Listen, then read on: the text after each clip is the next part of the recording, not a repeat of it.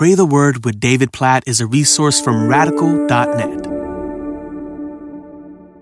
Ezekiel chapter 26, verse 21 I will bring you to a dreadful end, and you shall be no more. Though you be sought for, you will never be found again, declares the Lord God. So these words are spoken by God to Tyre through the prophet Ezekiel.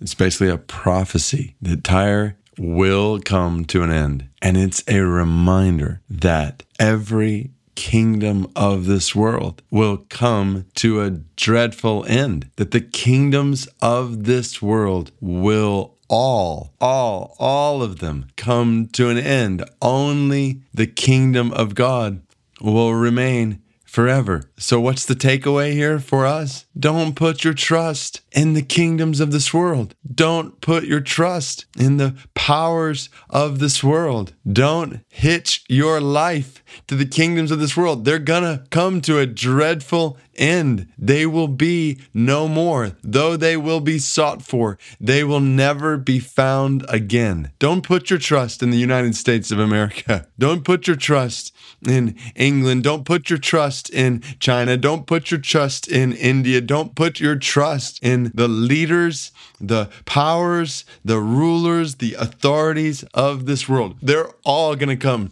to a dreadful end, and God's kingdom alone is going to reign.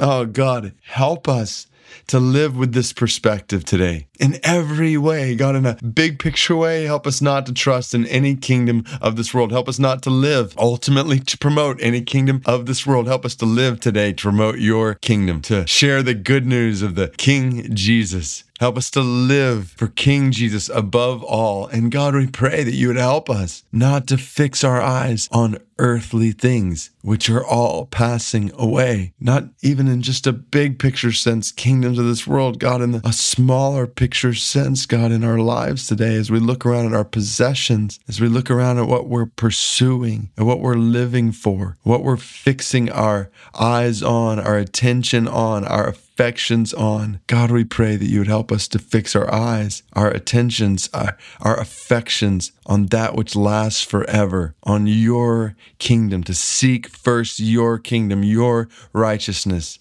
to live in submission to you as our King, to live according to very different values that your kingdom has that are wildly different than the values of this world.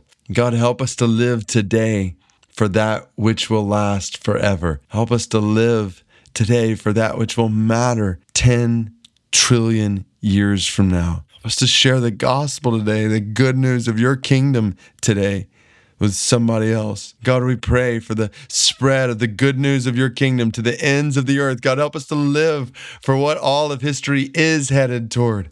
Every nation, tribe, tongue, people gathered around your throne, singing your praises. God, use our lives and our families and our churches to live for that day. God, we praise you. You are the King whose rule and reign knows no end. And we hitch our lives to you. We trust in you with all our heart. We love you with all our heart. And we pray you'd help us to live for you and your kingdom above all today. In Jesus' name we pray. Amen.